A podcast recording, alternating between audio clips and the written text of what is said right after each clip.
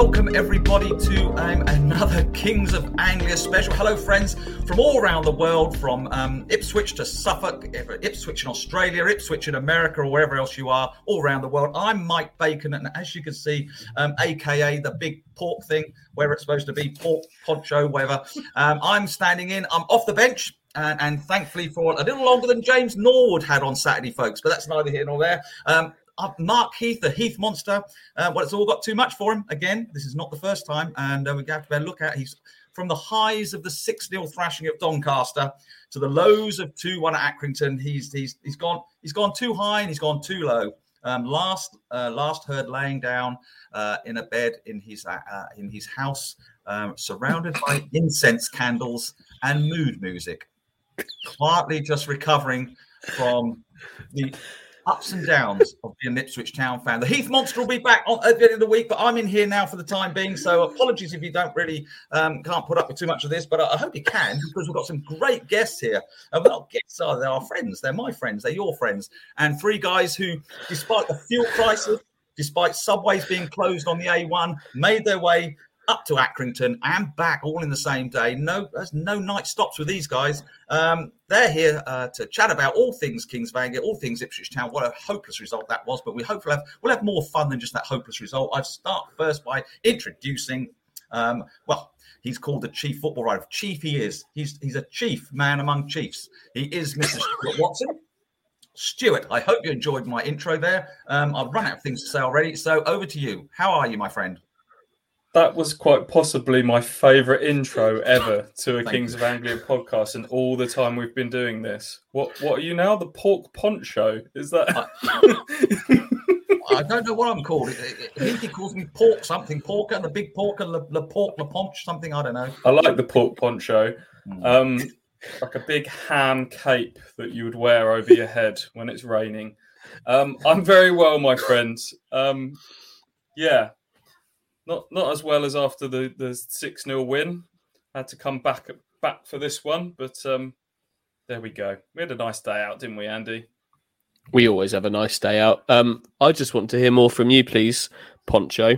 Um, I've I've not got anything to add just you, you, can you can you can take it from here, Pont Ponchosaurus. Well, Ponchosaurus, thank you very much, Andy. Well, of course, I haven't you haven't let me introduce you, which is a little bit disappointing, but I will now introduce you um, because you. here you are, um, Andy Andy the Hutch Warren. Um, of course, oh, we, we, missed him. Uh, well, missed him a few weeks ago when I was last on. He wasn't here, which was very disappointing, but he's here now. And uh, Andy, how, how, are you? Because obviously, you know, you you and, and, your and your and your top man, Mr. Watson, were were, were reporting on the game. Um, and uh, are you are you well?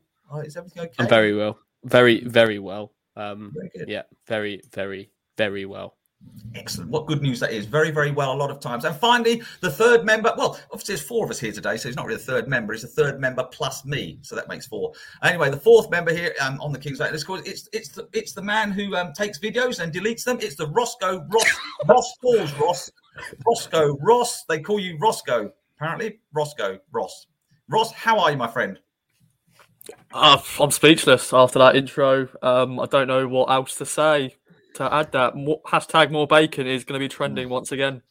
Well, absolutely. Well, I'll, obviously I'll kick that off, but I mean that's for another day. Um, uh, Ross, I mean obviously you did you did you did a bit of it. Let's start with you, Ross, because obviously that you know let's how how are the from the highs of Doncaster, how are the town faithful? What brilliant nearly a thousand of them going up to Accrington, standing in that awful weather and fuel crisis and all this. I mean, what a, what a set of fans we have here at Ipswich Town. They are so lucky, um, and yet um, hmm, not the greatest. Uh, after that, Accrington two, Ipswich one. Ross, how was their reactions? It's uh, it's the hope that kills you, really, don't it? I think the fans were on the high. They are looking forward to going to Accrington. Open terrace, and the forecast didn't look good. It was better though in terms of weather-wise. We were fearing it was going to be torrential rain, tropical rain all game long, but thankfully it was a bit, uh, bit better than first thought. Um, but yeah, um, Accrington is definitely our bogey side. I know we've won a few games there, a few games against Accrington at home, but as I say, the Wham Stadium is just a stadium we just can't get that result, and it was a miserable afternoon at Accrington, and uh, yeah, the fans weren't happy after the game, and there was one fan I had to delete the video because he swore a lot in it. Um, basically, Paul Cook, you know, you know the rest. Sort out.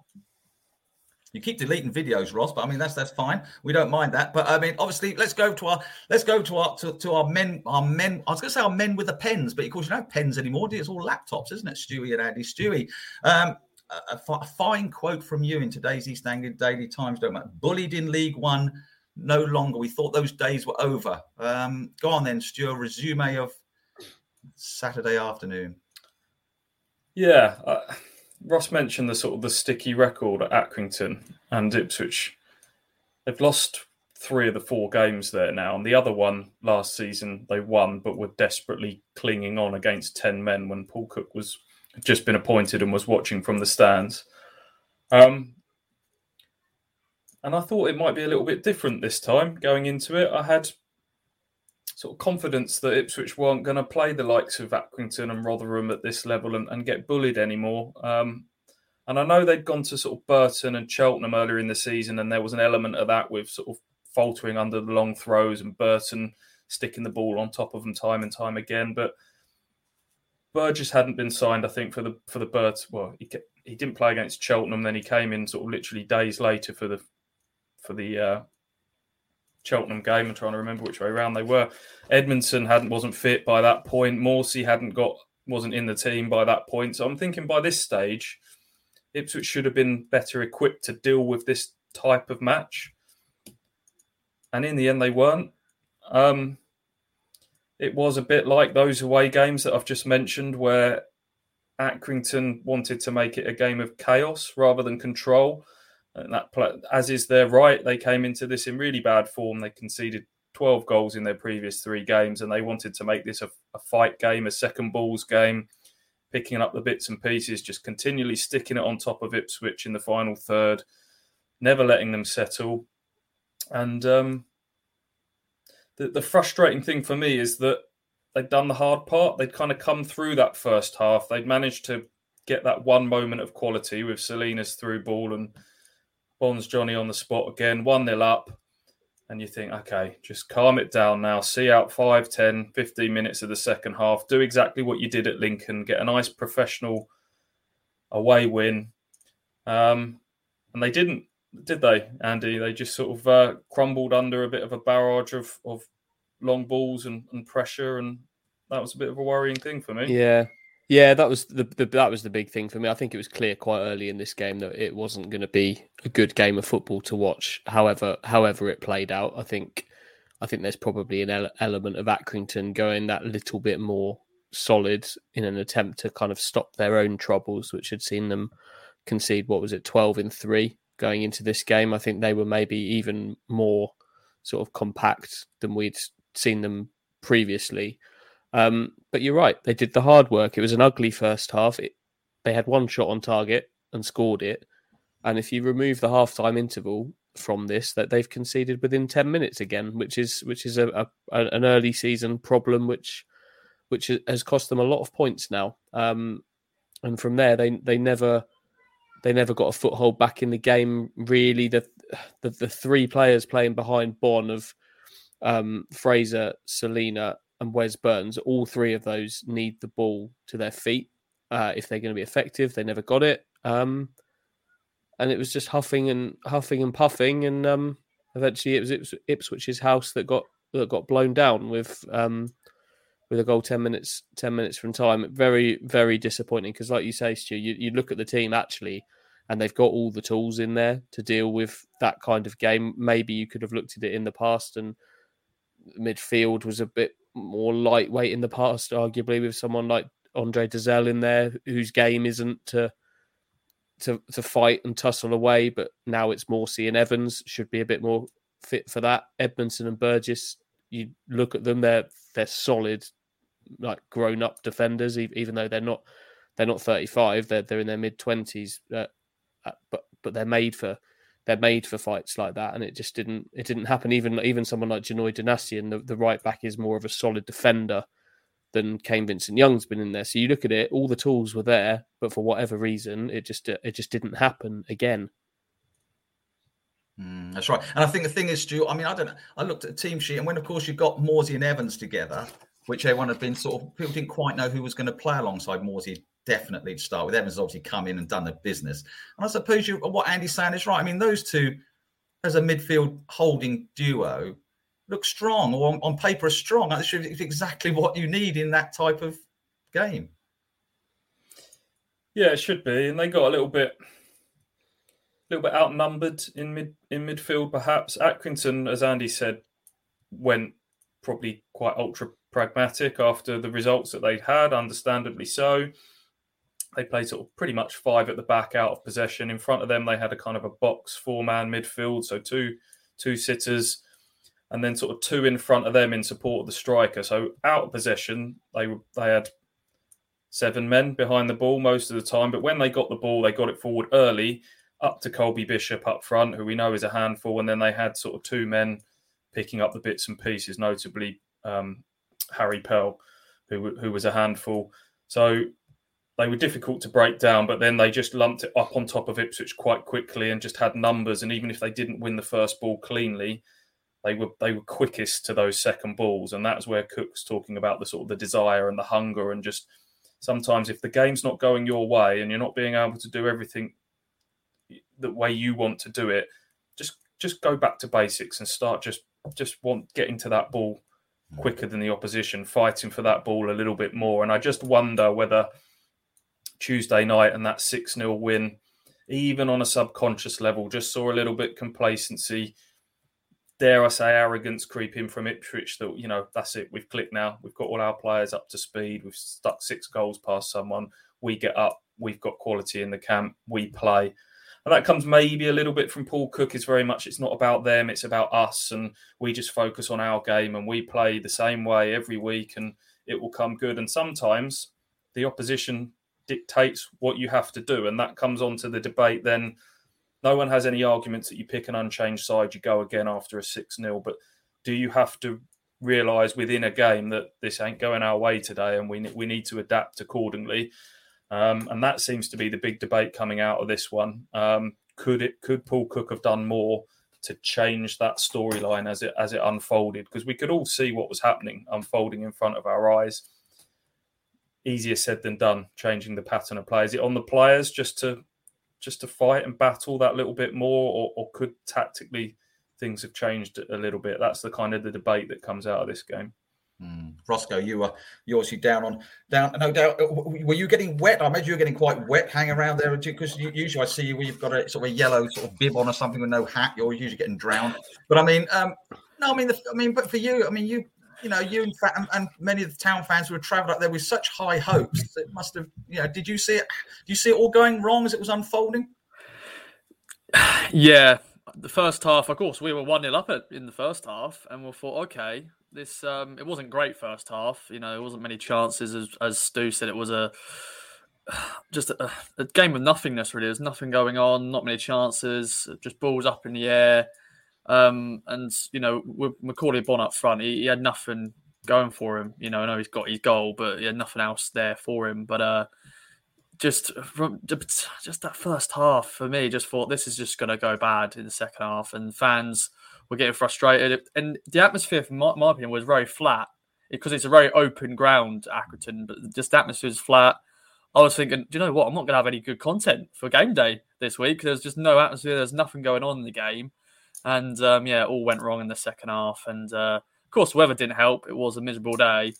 But uh, yeah, I think Cook maybe should have done a few changes, maybe mixed up a little bit because we just weren't winning any balls. And their defenders seven foot defenders. Number 12 for them, well, it was a standout player for me. He, he was winning everything.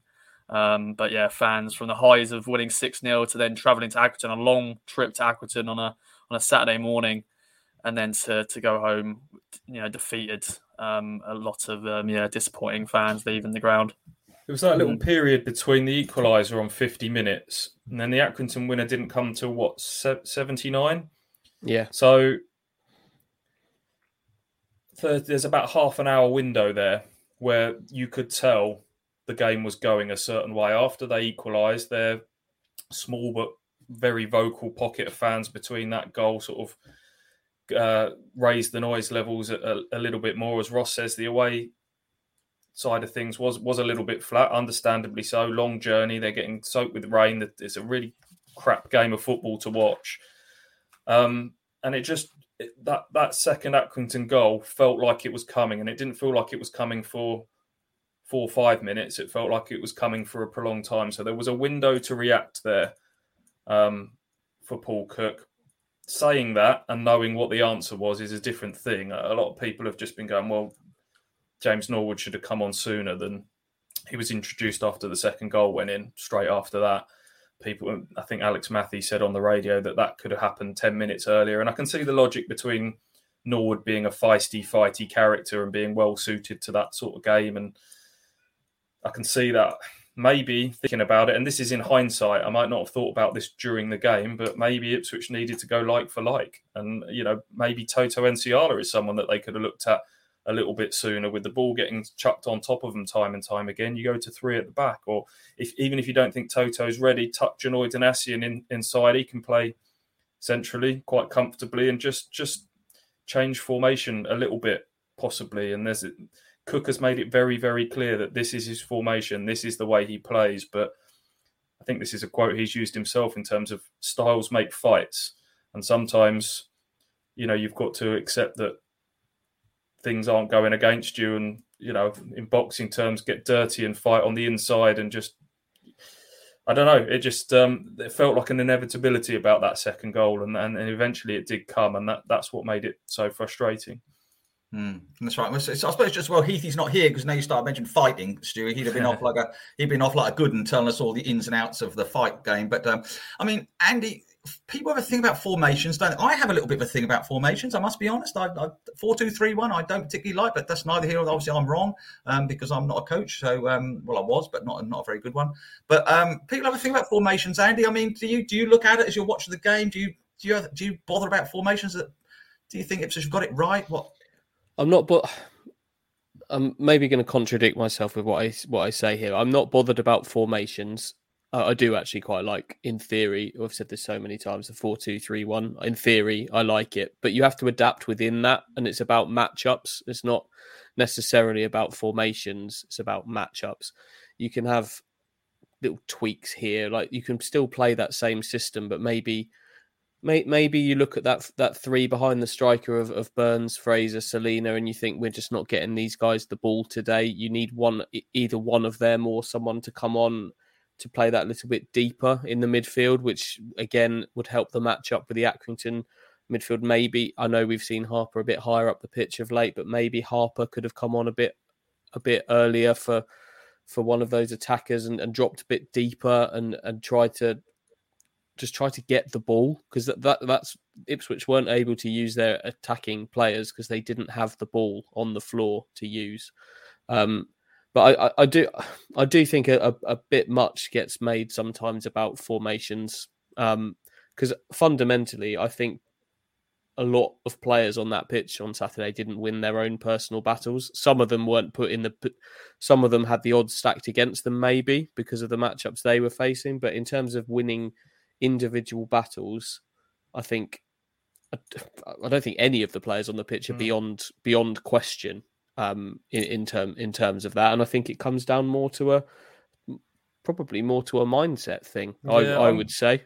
I'm with you, Andy. I think everyone suddenly just jumps straight to the manager after a game like this. It's like oh, it's Cook and it kind of gets the players off the hook a little bit for me. I don't know if this is increasingly a modern phenomenon in, in football, but every phone in every debate after a game, regardless of whether people have been to the game or not, pick apart the manager's tactics and substitutions. And sometimes it just comes down to the players. You, have got 11 good players on that football pitch that should be capable of adapting and, and winning that football match. And did they adapt?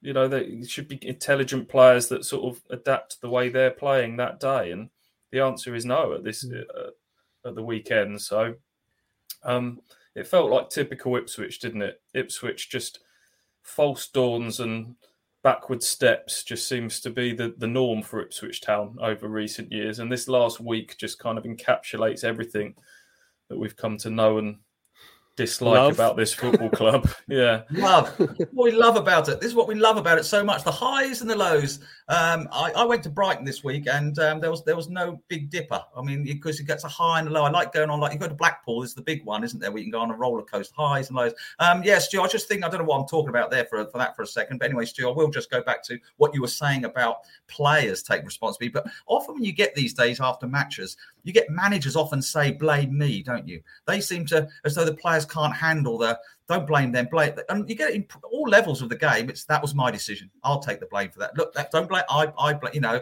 but Cook was um after the match, Stu. He was. we watched him a little bit last season, getting a little bit rattled with his players. This was was this the first time he really sort of went a bit crazy, or not crazy? It's a wrong word, but he was not very happy, was he, after the game? Yeah, it wasn't quite. We're like a bunch of Sunday league players who've won a competition to play. Um, but we did get it was absolutely shocking, and we didn't know lack of hunger, desire, etc. He's a man who wears his heart on his sleeve. He's a man who really, I think, looks at a game through fans' eyes first and foremost. You know, he talks about whether he enjoyed watching us play. So I, I think he he doesn't come out and talk like a like a manager necessarily after a game. He comes out and talks a bit like us watching it as, as spectators. Um, what the players sort of make of that, I, I don't know. Um, be interesting to see what their reaction is is to this one. Uh, Sam Morsy's interview with with Andy afterwards was quite interesting. The way he kind of described Accrington, I'm sure that will get sort of picked up at their end and and be seen to be sort of a derogatory. He was certainly very unhappy about an incident towards the end where Harry Pell, who set up a goal and scored the other, at one stage under zero pressure just turned and thumped the ball out of the ground as hard as he could and it landed in somebody's back garden. Sort, of like, uh, a, sort of like a, a habit habit moment sort of it was, it was exactly that john smith's habit. And uh well some people call some people call that See, some people call that game management. See, it all depends what the score is at the time. You see, if if, it, if Town were two 0 up and and and one of our players, it'd be game management. Now it's it's apparently it's. I'll, and I want to speak to you, Andy, about this in a minute. Apparently, it's sort of non-leagueish, which is well, I, I, as a fan of non-league, I, I take great exception to that. But anyway, no, no, problem with Accrington at all. I'll let Andy take up the story on Morsy, but Accrington had to do what they need to do, and they yeah, do absolutely. what works for them.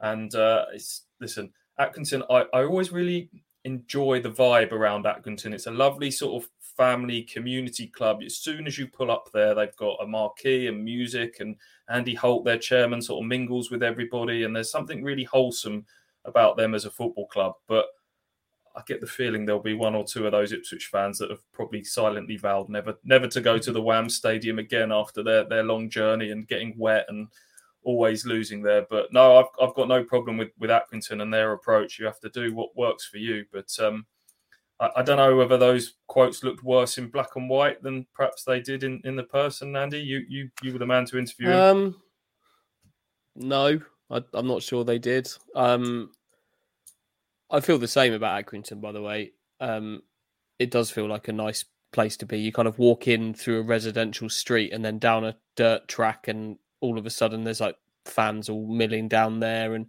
Andy Holt, um, after the game, Andy Holt, um, I think after he'd Paul Cook had spoken to you, um, Stu, Andy Holt tried to get Paul Cook to come and look at the new building site that is uh, going on behind the that stand, the main stand over on that side, and, and, and Paul did not want to go and have a look at uh, the building work that was going on. I think he politely declined and said he'd be back in a minute and wasn't. But um, going back to Morsy, um, I think quotes always look more stark in, in black and white, um, and I would always look at a player and think, yes, you're you're doing this 20 minutes after a, a loss, which you should be thoroughly thoroughly disappointed by. But um, he there was a definite anger about about Sam Morsy after after the game.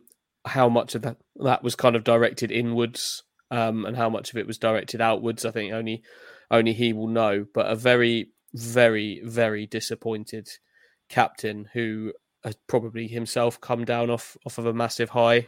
Um, clearly hadn't enjoyed playing in that midfield. Uh, probably wasn't happy with the way he and his teammates had performed. But but going back to what you said at the start, Stu, I don't think really, and if you think about it, if he's thinking about it now, you can't you can't blame Accrington for the way they approached this game. They won the game. Um, there, there was no, there was no like they weren't going around kicking people. They weren't going around kind of barging people around, were they? They were they were just giving it to Ipswich Town, and um and ultimately came away with a win. Smacks a bit of the. Do you remember the Cesc Fabregas comments about sort of Ipswich being a rugby side and everything, and that can that can fire you up a little bit sometimes. That just looks a little bit like sour grapes afterwards. The thing I take from it is I'm just pleased that Sam Morsy is pissed off, that there is that anger yeah. in him, and that yeah. is a good sign that Ipswich should be annoyed, really, really frustrated and angry that they've that they've gone and lost a game like that. With the greatest respect to Accrington, and I say this with, I know when people say with the greatest respect, it, sometimes it doesn't mean that, but Ipswich with the resources and the team that they've built and everything should be every game like this that they that they certainly lose should be that should provoke that sort of reaction within and they, they now need to, to sort of turn that anger on themselves and use that as self motivation to say that that can't happen again next time this comes along paul cook's always talking about learning from experiences this will happen again at some point and we will need to deal with it better next time it comes around Mm, and I think also, Stuart, I mean, you know, at the end of the day, they, they went up to Manchester United, was it, and trained a couple of days before the game. And, and you know, it's all very, you know, getting treated very professionally, getting treated like professionals. And I thought, I thought, I, I do, I, I, completely understand. Um, Andy's completely right. You stick a microphone under somebody's mouth 20 minutes after a game when they're absolutely wild, they're going to say things. I think the non league reference was a little bit uh, naughty. And I think if he'd had more time to think about it, I don't think he'd have said that. Um, I, but I, I, do agree. I think it's great. It's nice to see Morsy is is peed off. That's what we want more of. Um, but uh, I mean, Ross. I mean, you, you also sorry, sorry to interrupt. I guess what he means by non-league is in terms of the, the surroundings of the club. I mean, two thousand six hundred was the was the crowd. I think I saw. Um, I think it was Statman put on uh, Twitter that that's the lowest attendance Ipswich have ever played in front of for a for a league game in their history. So th- this is where this is the context of Ipswich Town. So when Sam Morsy's saying that, he's sort of maybe he's probably referencing the surroundings of Accrington and where they've come from, and that ultimately Ipswich Town should not be losing to Accrington Stanley, mm. given the, the context of what where both clubs are at. Maybe he means that more in a derogatory way to Ipswich rather than to mm. Accrington. Do you know what I mean? It's yeah. um, and and that is correct. Um, yeah, I think there, there's definitely an element. There's definitely an element of that in what he was saying. I think. Yeah. I think so. There were things he weren't wasn't impressed with from Accrington, but I I think as much of those words were directed at him and directed internally at himself and his own team as they were towards Accrington, if that makes sense. And mm. and I think I, I, think I agree with you, Stu, to to come away f- from it seeing that level of anger and frustration at a result like that is quite a good sign from a player who, let's not forget, this is his first taste of this with Ipswich. Um, we've had many players that have, you know, been wheeled out after games who who have had defeat after defeat in this manner. This is the first one for Morsy. Um, and to see that level of anger and hurt in him is something that he won't want to repeat. So um, hopefully he's the kind of captain that can um, that can spread that anger and disappointment to the rest of his players to make sure that this never happens again. Because this is a new Ipswich team um, it feels like they've been hurt by the same sort of Accrington punches that we've all been hurt by in the past. But actually, this is a first experience of this for, for all of them together, and it'll be really telling from this point how they how they deal with it. Because clearly, in the past, it's something that that teams of Ipswich past have never sort of managed to to truly deal with. This one needs this one needs to if they're going to get anywhere near where they want to go.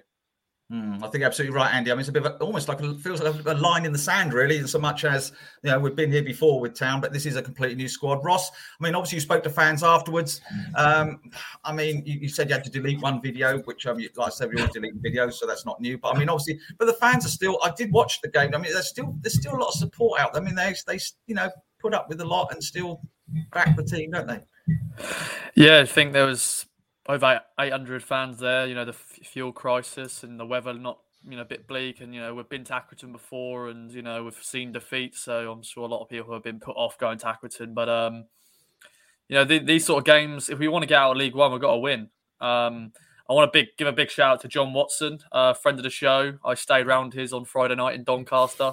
A very good host. Um, his wife Deb and his uh, twins um, baked us cakes and all that. So that was um, the highlight of the quickly, of Ross. weekend. His twins who were kicked out of their own bedroom to accommodate you. Yeah, Let, let's be let's be real about this. Is this Yeah. true? Is this true, Ross? Yeah. I d to be fair, I didn't. You know, I said I'm happy to be on the you know on, on the couch or anything like that. But um, John said, "Yeah, you have one of the twins' beds. Go in there, The enjoy." poor, the poor children were kicked out of their bedrooms to accommodate you. Yeah, and and and my friend Liam as well. Of course, But you Liam. took Young, someone. You took someone else with you. Yeah, yeah. um, that's the only highlight of Accrington is uh, yeah, very good hospitality from John Watson and co. Um, but yeah, fans were you know they're still backing Paul Cook, but just they're just frustrated and disappointed. You know, from the highs of the six 0 win to to then going all the way to Accrington and seeing that performance, it's just like oh. As I said at the start of the show, the hope that kills you. You know, as town fans, you just think we we finally got lift off here with all the signings, the summer like no other, and then then go to Accrington and lose. It's just like, oh, here we go again. It's exaggerated from an Ipswich Town point of view. I think amongst this this fan base, amongst us that's followed it for so long, it, that, that this level of disappointment feels all the more crushing because there is that "here we go again" element to it, and you hope that the players and management aren't tainted by that as much because they haven't lived through these kind of repeated disappointments. I think Paul Cook's got a, a sense of. I think he's spoken to enough fans and, and gets where Ipswich Town's fans are at. But as I keep saying, that this is this is built up over many years, and it's always going to be bubbling under the surface, and it doesn't take much to to bring it. Maybe if you'd started from a blank slate, it, the reaction to this might not have felt as as strong. Do you know what I mean? Yeah. Yeah, it's it's the what it's the concern because we know how the last two seasons, the- well, the- yeah, the last three seasons where they've been and played at Accrington end, don't we? And I, and I think that's what you're saying, isn't it? That we we know what a season that involves a, a, miserable game at Accrington and loss can bring, but just plucking a player out, George Edmondson. George Edmondson couldn't care less that Ipswich Town were knocked out of the FA Cup at Accrington in January 2019 and then lost in the league um, uh, later that year. Um, so the hope has to be that, like you say, they're not tainted by it. It's not relevant to them as long as they as long as they react to this one, possibly like previous teams didn't. So so that's got to be the hope. Mm, But absolutely. just taking this season in isolation, it's it's about changing trends.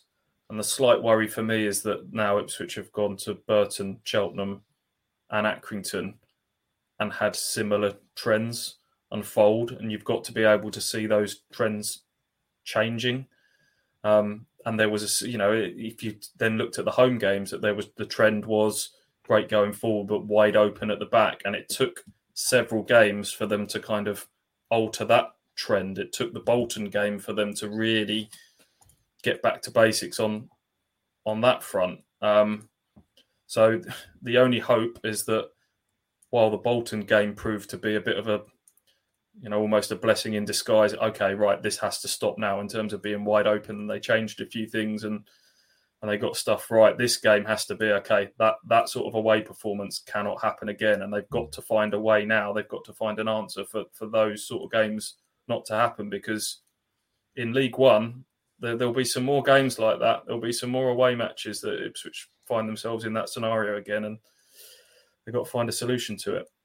Mm, absolutely. Well, well, look, we, we, we're sort of we're, sort of thirty three minutes or so into into this uh, into this KOA podcast, my friends. I hope you'll you'll enjoy listening to Andy Warren, Stuart Watson, Ross Halls, and myself all chatting away about Ipswich Town. A little bit depressing sometimes though when they lose two one Accrington. We we need to cheer ourselves up a little bit. So I'm going to cheer us all up just to say, has anyone seen the new James Bond film yet?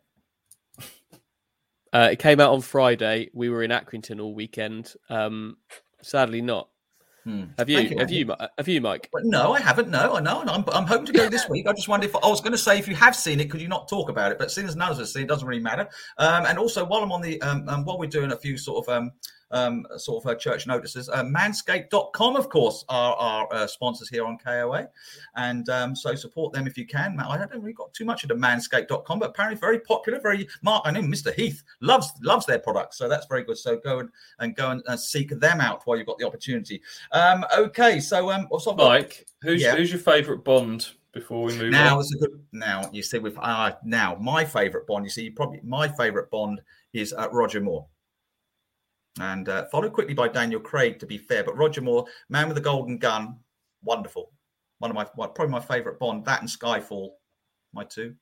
What about you ross? Do you do you watch bond or do you watch jack reacher? No no bond bond for me. Um, i'm not a big big fan but um, you know daniel craig is my era. Um, Roger Moore, I've heard of his name, but I don't know much about those bonds. I have watched GoldenEye and all that, but uh, yeah, Daniel Craig for me. Uh, who was after him? Who was who was before him? Sorry, Pierce Brosnan. Ah, okay. Nah, nah, nah. Daniel Craig. Stu. I guess Pierce Brosnan was kind of my era of Bond, mm. I would say, growing up. But um, Sean Connery, do like a bit of Sean Connery. Ah, yeah. Sean's um, good, isn't he? But Roger Moore's a classic, isn't he? And James Grunt, uh, James Daniel Daniel Craig has made things a little bit grittier, hasn't he, in recent years? And I've quite I quite like that. So um, yeah, I do like a bit of Bond. Mm, I love it. I think Sky Skyfall's wonderful. Skyfall's a brilliant mm. film. I think right up there, Andy. I mean, are you a Bond man? Are you a Bond man yourself? Yeah, yeah, yeah. I quite like. Uh, yeah, I I think I think you have to like a James Bond film. Like, what what's not to like? I, I, I would probably say that Daniel Craig's my my favorite of them. I'm the same as Stu. Brosnan Brosnan is my uh, is my era. But the, but the best thing about James Bond, and I, you might you might agree with me with this one, Stu. Did you play GoldenEye on the M6 on the N64? What Classic. a game! What a game that was. That's the best thing that's come out of James Bond. Spent hours and hours and hours playing that game. Um, I, I, must say I've not really really dipped into the kind of pre pre Pierce Brosnan bonds mm. that much, but um, give me I, I, might actually try and find a way of playing GoldenEye on the N64 like an emulator or something after this when I finished mm. all of my work, of course, because mm. um, that was a lot of fun. We should have a, we should have a bond night really the KOA team I think. We should have a bond night we should bring bring, bring popcorn and, and and you know Coca-Cola and stuff and all gather around someone's house and have a do a cup two or three DVDs one after the other. We can come around your house Stu I think you're making it sound like a sort of a teenage girl's sleepover. well, well, we can stay over if you like, but I mean, just a bond night would be fun. I just think, anyway, that's not anyway. Okay, well, look, that's well, carrying on the carrying on the rather humorous thing. Well, I hope this is going to be humorous because I'm not really sure because you know the Accrington Standard is. It's amazing. I don't know about you, I'm a bit impressed really. So I'm, I'm hoping, can't wait for the next game to come along so we can win a match. Um, Andy, now I wasn't in the last podcast. I, I again I was obliterated from the money um, bets um, game that we play. As you know, you you gave me five, I had to spend five k of my own money um, to take part when I a few a few a few weeks ago. But now, what is the situation with the latest um, betting odds? Did you win? Did you lose? Are we up? Are we down? So just be you you took five grand of your own money and just well you Yes, because they, you joined in with the other guys, and you did. I wasn't on, and you and you sent me that text saying, "Well, if you're not on, you're going to have to take five cat of your own money." Now, you don't say you didn't say that because you, you sent me the text, and so I had to put my own money on. And what did you put corner, it on? I put it on the corner, the first corner that went out when Edmondson headed up behind whatever. I said it was going to be an Ipswich corner, and it was actually a Sheffield Wednesday corner. So I lost all my money. So I'm not. I'm not playing anymore. So you better tell okay. the other boys what, what's happened this weekend? Tell our KOA army. Well, every, every cloud has a silver lining, doesn't it? And uh, and uh, and uh, it was an excellent weekend for the million million pound picks pot. Uh, two bets were put on. Uh, one was Ipswich to win either half of the game, which which they clearly did. Macauley Bonne put them ahead at half time. Um, that won me sixty six thousand pounds on top of my original hundred thousand pound stake, and then I also had a little twenty thousand pounds on Colby Bishop to score a goal, which uh, which he did, of course, and that's seventy thousand pounds, which means um, a nice little uh, nice little bonus to top up the account, and uh, all is looking good. So whatever one hundred and sixty six thousand six hundred and sixty six pounds plus seventy is is what I've uh, what I've added. So I'm back to nine hundred and sixteen thousand six hundred and sixty six pounds, only eighty five grand down for the season. Now, So you, you put money on an Accrington player to score. uh, yeah, Great. and he did. Yeah, well done. Really good. Well, there you go. Anyway, oh, well, that's excellent, Andy. Good news. And good. We're all pleased for Colby Bishop and our, our, our fake money that we don't really have that he managed to score for Accrington. That's great news. Um, so, anyway, well, look, let's get back to the football, shall we? Because talking of talking of, of, of football fixtures, there's me just saying how much I desperately need Ipswich. We all desperately need Ipswich Town to get back to winning ways. And they, well, they have a, a, a very quick opportunity, uh, Andy, because obviously tomorrow night is the EFL trophy, that well loved, well supported trophy that we all love and all the managers love, seem to love. Um, and they're at Gillingham. Now, I've just had a quick look at the table. If Town were to win, everyone's on three points, I believe, in our super group of Colchester, West Ham under 21s, Gillingham, and Ipswich. Um, so it's boiling up to be an absolute corker. Is it not, not Andy? Please, please tell me you're excited. Look, I, I really like this competition, Mike. Just a quick uh, production note on this: we call it the Papa John's Trophy on here because we're Ah, trying to get we're trying to get some free Pete. We are trying to get some free pizzas. So if we could just Papa- call it just Papa call it the Papa John's Trophy from here on out, please. Um, look, I like this competition. I know it's a bit of a joke, um, but I like it for those reasons. I like seeing. I like seeing players that we've not seen for some time. I like seeing players get a chance, and this game is could be a real chance. Ipswich have just lost at Accrington. Um, Cook's not happy, and I think eleven players are going to get a go in this game, and, and and a few of them will be in like genuine territory of kind of twisting arm twisting arm territory. Um, these games serve a purpose. Um, ultimately, clearly, the trophy isn't that big a deal. Um, and going to Gillingham um, isn't ideal. I've I think we can all feel like we've been to Gillingham and played against Gillingham enough over the last three years. It's it's too much, but I will always look forward to these games, and I'm not I'm not embarrassed to say that. Roscoe, now you'll ta- you'll be you'll be trailing down there as well, no doubt, and take your camera to take some. You're not going. You're No. not going, Jim. Not going. Other plans. Ross gets rested in this competition. Oh, you? Oh, are you really? Is it, oh, you're re- you're rested for EFL Papa John, Papa John, Papa John, Papa John Trophy games. Yeah, I, I, of course I want the free pizza, but um, although we don't get that at games, it's not actually there. There's not a pizza in sight. Haven't even seen a pizza, uh, and I've been to I've been to two games in this group already this season, but no one else can say that. Um, and haven't seen a single pizza um, inside. But to be to be fair, Ross, if you were to do like a game day fans video at these games, I dread to think what the away uh, how many away fans there are going to be at, at this game. Um, It's full, open air away end as well, isn't it? So if it's a bit if it's a bit wet and windy again on Tuesday night, it's uh, it's not the not the greatest ground to be at, Priestfield. So Stu, Stu, if you so Andy's making a good point there about um this could be a few people. It's um I did read a quote from uh, Steve Evans, the Gillingham boss, ahead of this game, and he said he's going to obviously rotate players. He said rather than uh, not coming in his office complaining, they can go on the pitch and show him what they uh what they can do. I mean, but there is a thing about this though. This I mean, potentially tomorrow Ipswich Town could put out some. You know, some, some a strongish team of players who uh, have not been playing 90 minutes. But let's take Joe Piggott. Joe Piggott plays against Gillingham, okay, and uh, scores a hat trick. and They win 3 0. Is he really likely to start on Saturday against Shrewsbury? I mean, but this he'd, is the he'd be a argument, difficult one, wouldn't he? Because Yeah. I don't think of all the players in that team, Macauley Bonne's the one that you're not displacing anytime soon. Hmm. And whether whether where else Joe Piggott fits into the four two three one, I'm not sure. They've maybe playing him sort of just off.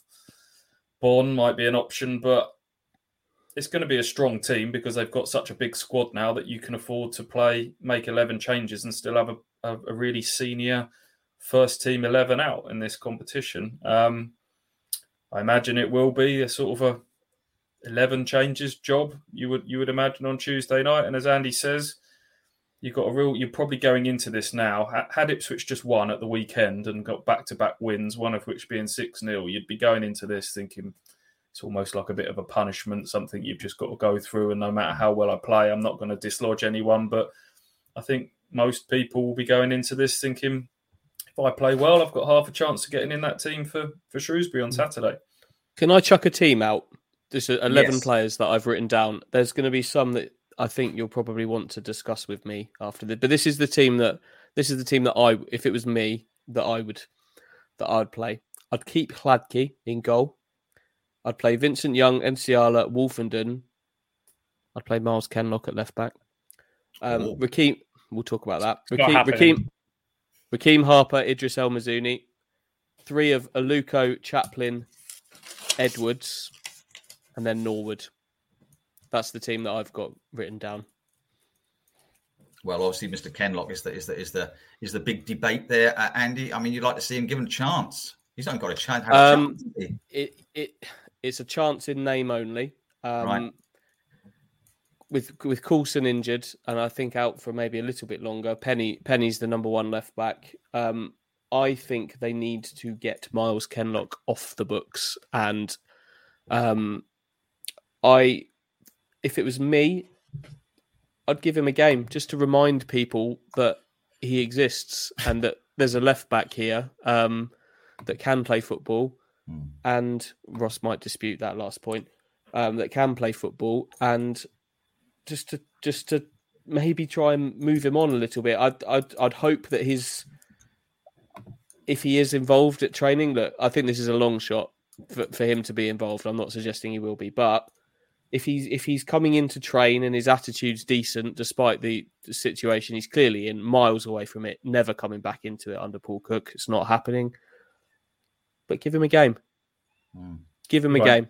You won't play, Andy. It's not happening. I know, now. I know, would I know, if I we know was he playing won't. million pound picks now, I'd be pushing all of my chips into the middle and saying I'm all in on Myles Kenlock not I know, featuring in this game. I game. know. I'm just Bailey chucking it out- Clements just and it out Albie. Armin have both had minutes ahead of him this season. Just he's Well, chucking it out just you, he's just in you hang on, Siberia. Just you hang on, Stu. It's not your million pound to go throwing in the middle there. It's Andy's. He's the one who's got all the money. He can put what he. Don't you start playing with his money and provide a million pound, all that sort of stuff, please. Andy's got the million, haven't you, Andy? I have, yeah. It's real money as well. Um, look, look. I know, I know the deal here, but just a just a little theory, just a little theory from me. What what about uh, you said Hladky in goal? What about if Christian Walton is, is over his injury? Is this Okay, ex- a reason to get him in the team? And and um, Um, and if he came in and played really well, do you think Paul Cook would be itching to sort of hmm, get him back in his league team as soon as This is- possible? this is the uh, yeah. This is an interesting one, isn't it? Like clearly, Christian Walton was brought in to be the the starting goalkeeper when that happened at, near the transfer deadline.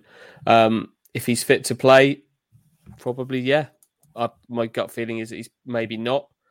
Um, but I'd, I'd play I'd play Hladky over Holy certainly if it was a if it was a, a situation of making that pick. You've got Hladky back in the team. You've got him playing well. I'd keep him playing. Um, Holy obviously had a nightmare against West Ham. Um, there is the there is the prospect of Walton being back in back in and amongst it soon. Um, I'd I'd I'd use this game to give Hladky another one to keep that keep that rolling for him, um, rather than rather than giving it rather than giving it to Holy.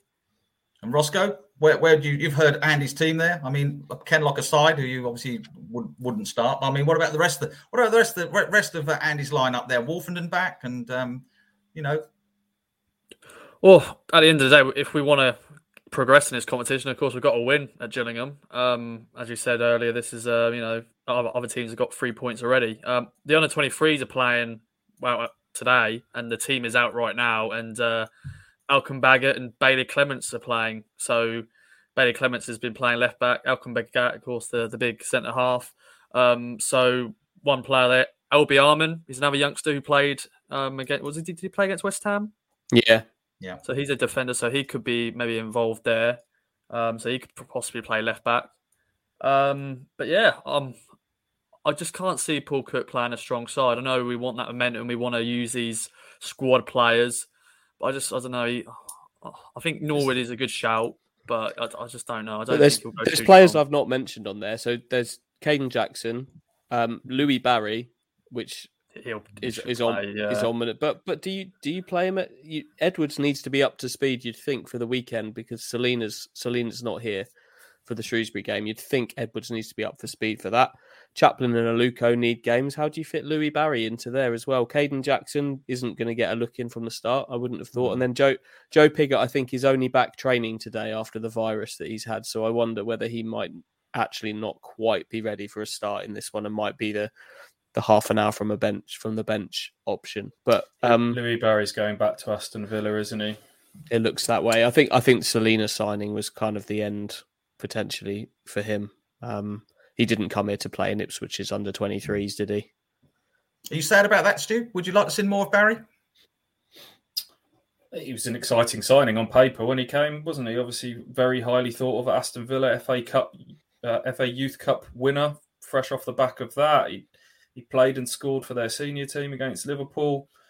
Um, but yeah, obviously Ipswich ended up signing players that they hadn't bet their mortgage on to get, notably Celina, which is the one that's kind of changed changed the mm. picture for him. So that's just how it is. But the fact that he sort of played for the 23s, and if he doesn't fe- if he doesn't even feature in the in the, the Papa John's Trophy game, then um, the writing would be on the wall there. I, I would imagine. Um, and yeah, that, that three that Andy said behind the striker of you, you want to get Kyle Edwards back up to speed. You imagine Conor Chaplin scores against Sheffield Wednesday, needs game time.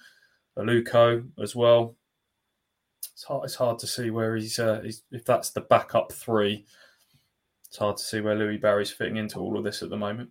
It's quite a strong. I mean, Andy's team there, Stu. I mean, you know, which is it's not miles off what, what potentially it could be. It's quite a strong side. Yes, Ross just said that I can't see him playing a strong team, and I know what you mean in terms of playing the same first team eleven. But that is a strong team for this competition. Yeah. I mean, Gillingham. You went to the Colchester Gillingham game earlier in. in the... I did. That that is how much I love this, Stu. Good. Yeah. Uh, what was the Gillingham? Was all sort of kids and reserve uh, players? Uh, I'd say a similar vibe to the Ipswich one. They left out Vadaine Oliver, who is the big striker. Dempsey, their captain, didn't play. Kind of a combative midfielder who I quite like. Um, but it was it was a senior a senior team missing note some notable faces. Um, also, m- most notably, missing Steve Evans, who wasn't who wasn't there. Just sent his assistant to run to run the game. Now I can't see him staying at home uh, and missing a game against Ipswich. Um, it's not Paul Lambert, his uh, his little touchline friend, but um, but he he likes playing against Ipswich. I think he enjoys the pantomime of it, and even mm. if it is a, a Papa John's Trophy game, he'll he'll want to win. So uh, he will return to the fold. Yeah, I'm I'm not bothered that much about this competition. Uh, to be honest, when Ipswich first dropped down, there was that sort of sense of excitement. Oh, chance to go to Wembley, and Ipswich haven't been to Wembley since 2000. And if you're not going so well in the league, then some cup success kind of goes a little bit of a way to dampening that. And you could make that argument this season, the way the season's started, that some sort of excitement, all of a sudden you get through your group, you win a two, three games or whatever it is, and you're going to Wembley, and maybe that gets the ball, you know, positive momentum going in the league as well. But I bet if you asked any Sunderland or Portsmouth fan, did getting to the final of the EFL trophy go anyway to sort of taking the edge off the disappointment of still being stuck in the in the third tier? I imagine the answer would be no, wouldn't it? Yeah, of course it would. I mean, the league is obviously the main thing, but I mean, I, I don't know. I, I don't know if this. Uh, I mean, I, I, say I go back to the old days, Stu, of 1980s and all that. Of course, when Town were fighting on all fronts, and okay, they didn't win everything, but they still won something. And um, I, I think Ipswich, to me, Ipswich Town have got a really decent squad in this League One. There's no reason they can't attack matches with strong squads. They should have attacked the Carabao Cup game against Newport with a strong squad, a strong team. You know, to, to keep to me keep throwing the league at it all the time and just saying, well, I mean, it's just sixth bottom.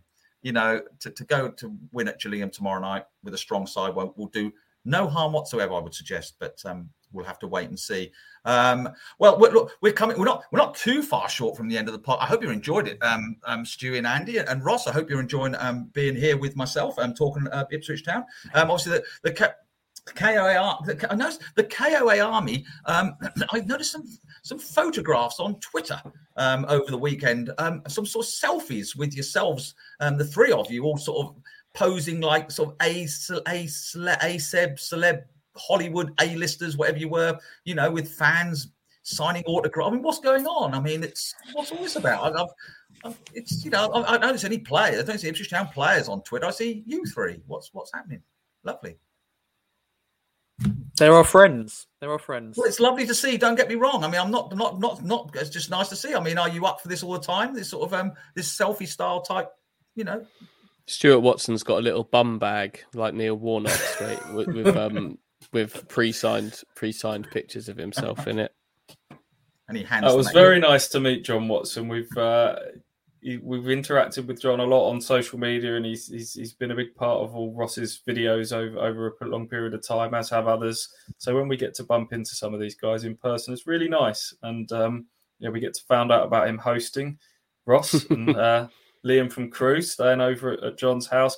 That that for me is you know it's just nice that there's that sort of. It's so strange that you can jump in a car, drive for five hours, pull up, drive down a side road of a sort of a housing estate, walk 50 yards around the corner and, and, bump into people that you that you know and it's um people that you only kind of know via the world of social media at times and these little communities that we build via the various podcasts that cover Ipswich Town and that's that's the lovely thing about supporting football isn't it you take away the, the, the results and the disappointment and everything else it's that sort of shared feeling um, of being part of something, part of a collective, and um, for us to kind of feel part of that's really nice as well. Yeah, even by that kind, by the end of it, you feel like you're questioning why why you do. Uh, I'm sure many fans were questioning why they went to Accrington, but I saw loads of people talking about how they'd met up with people, particularly now when when kind of been away from fans have been away for games from games for so long and this is only like a handful of away days into the new season, like meeting up with people who they've not seen for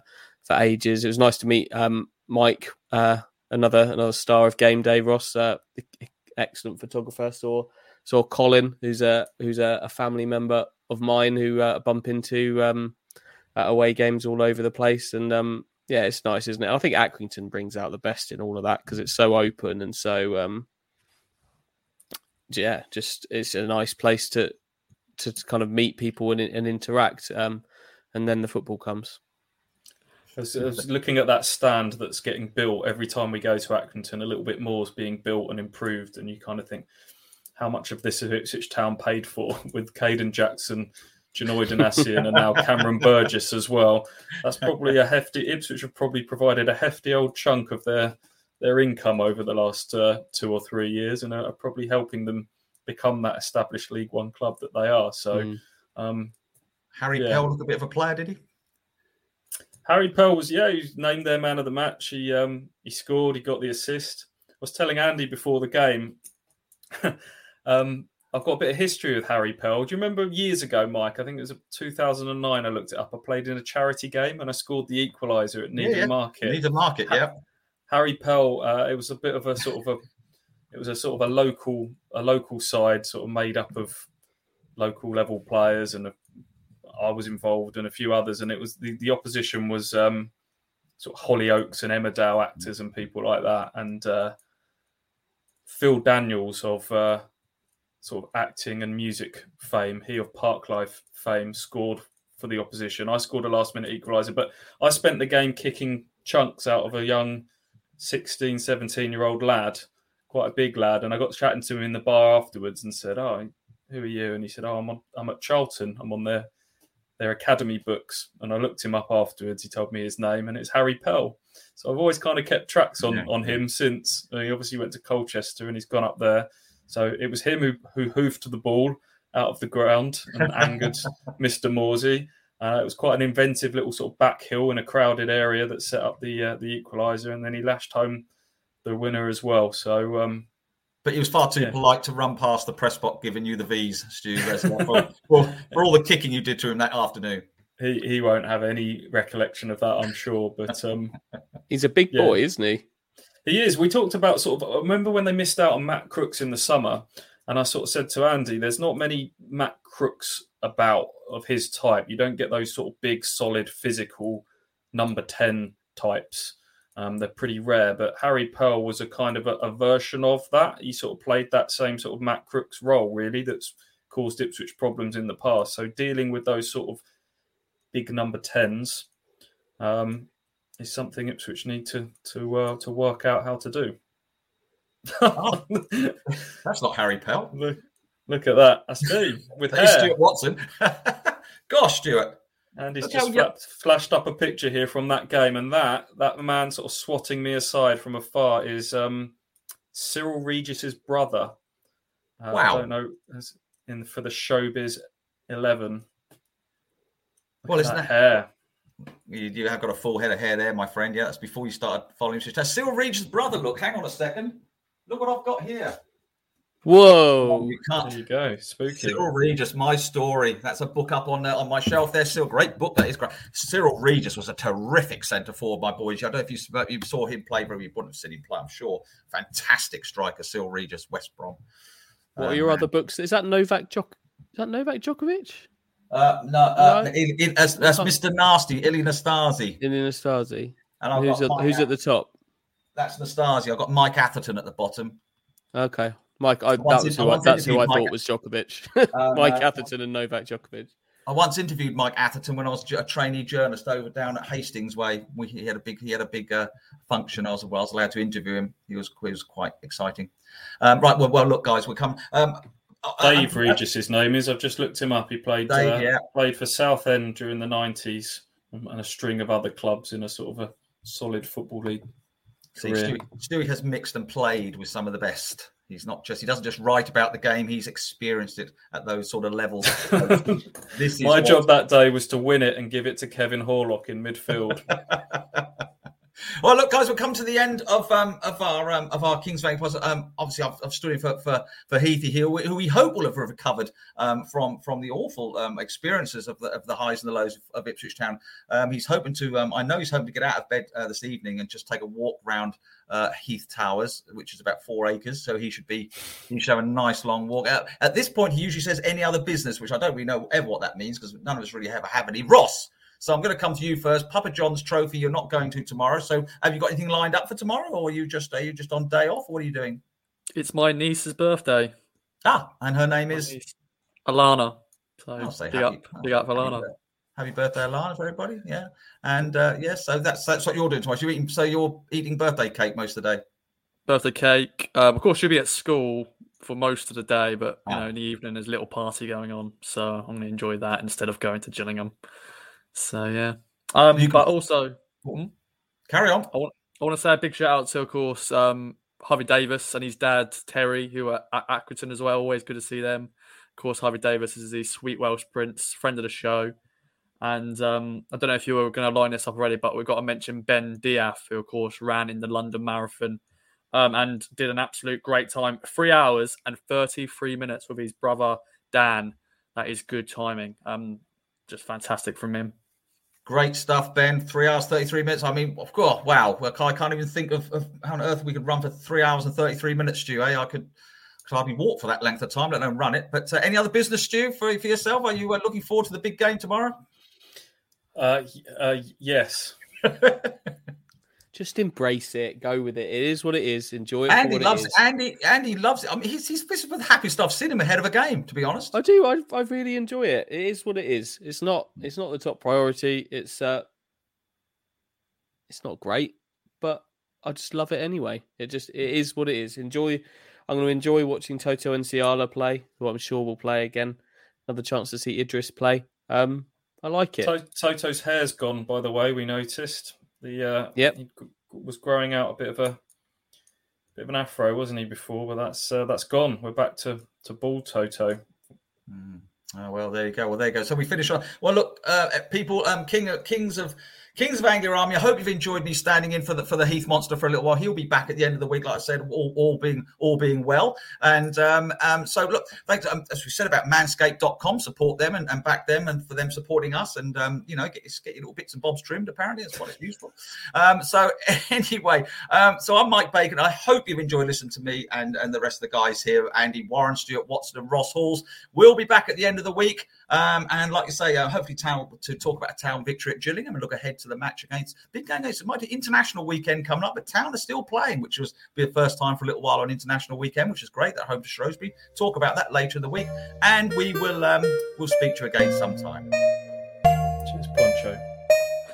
From true crime to football, Brexit to Cokeville. For more great podcasts from Archant, head to audioboom.com slash channel slash Archant.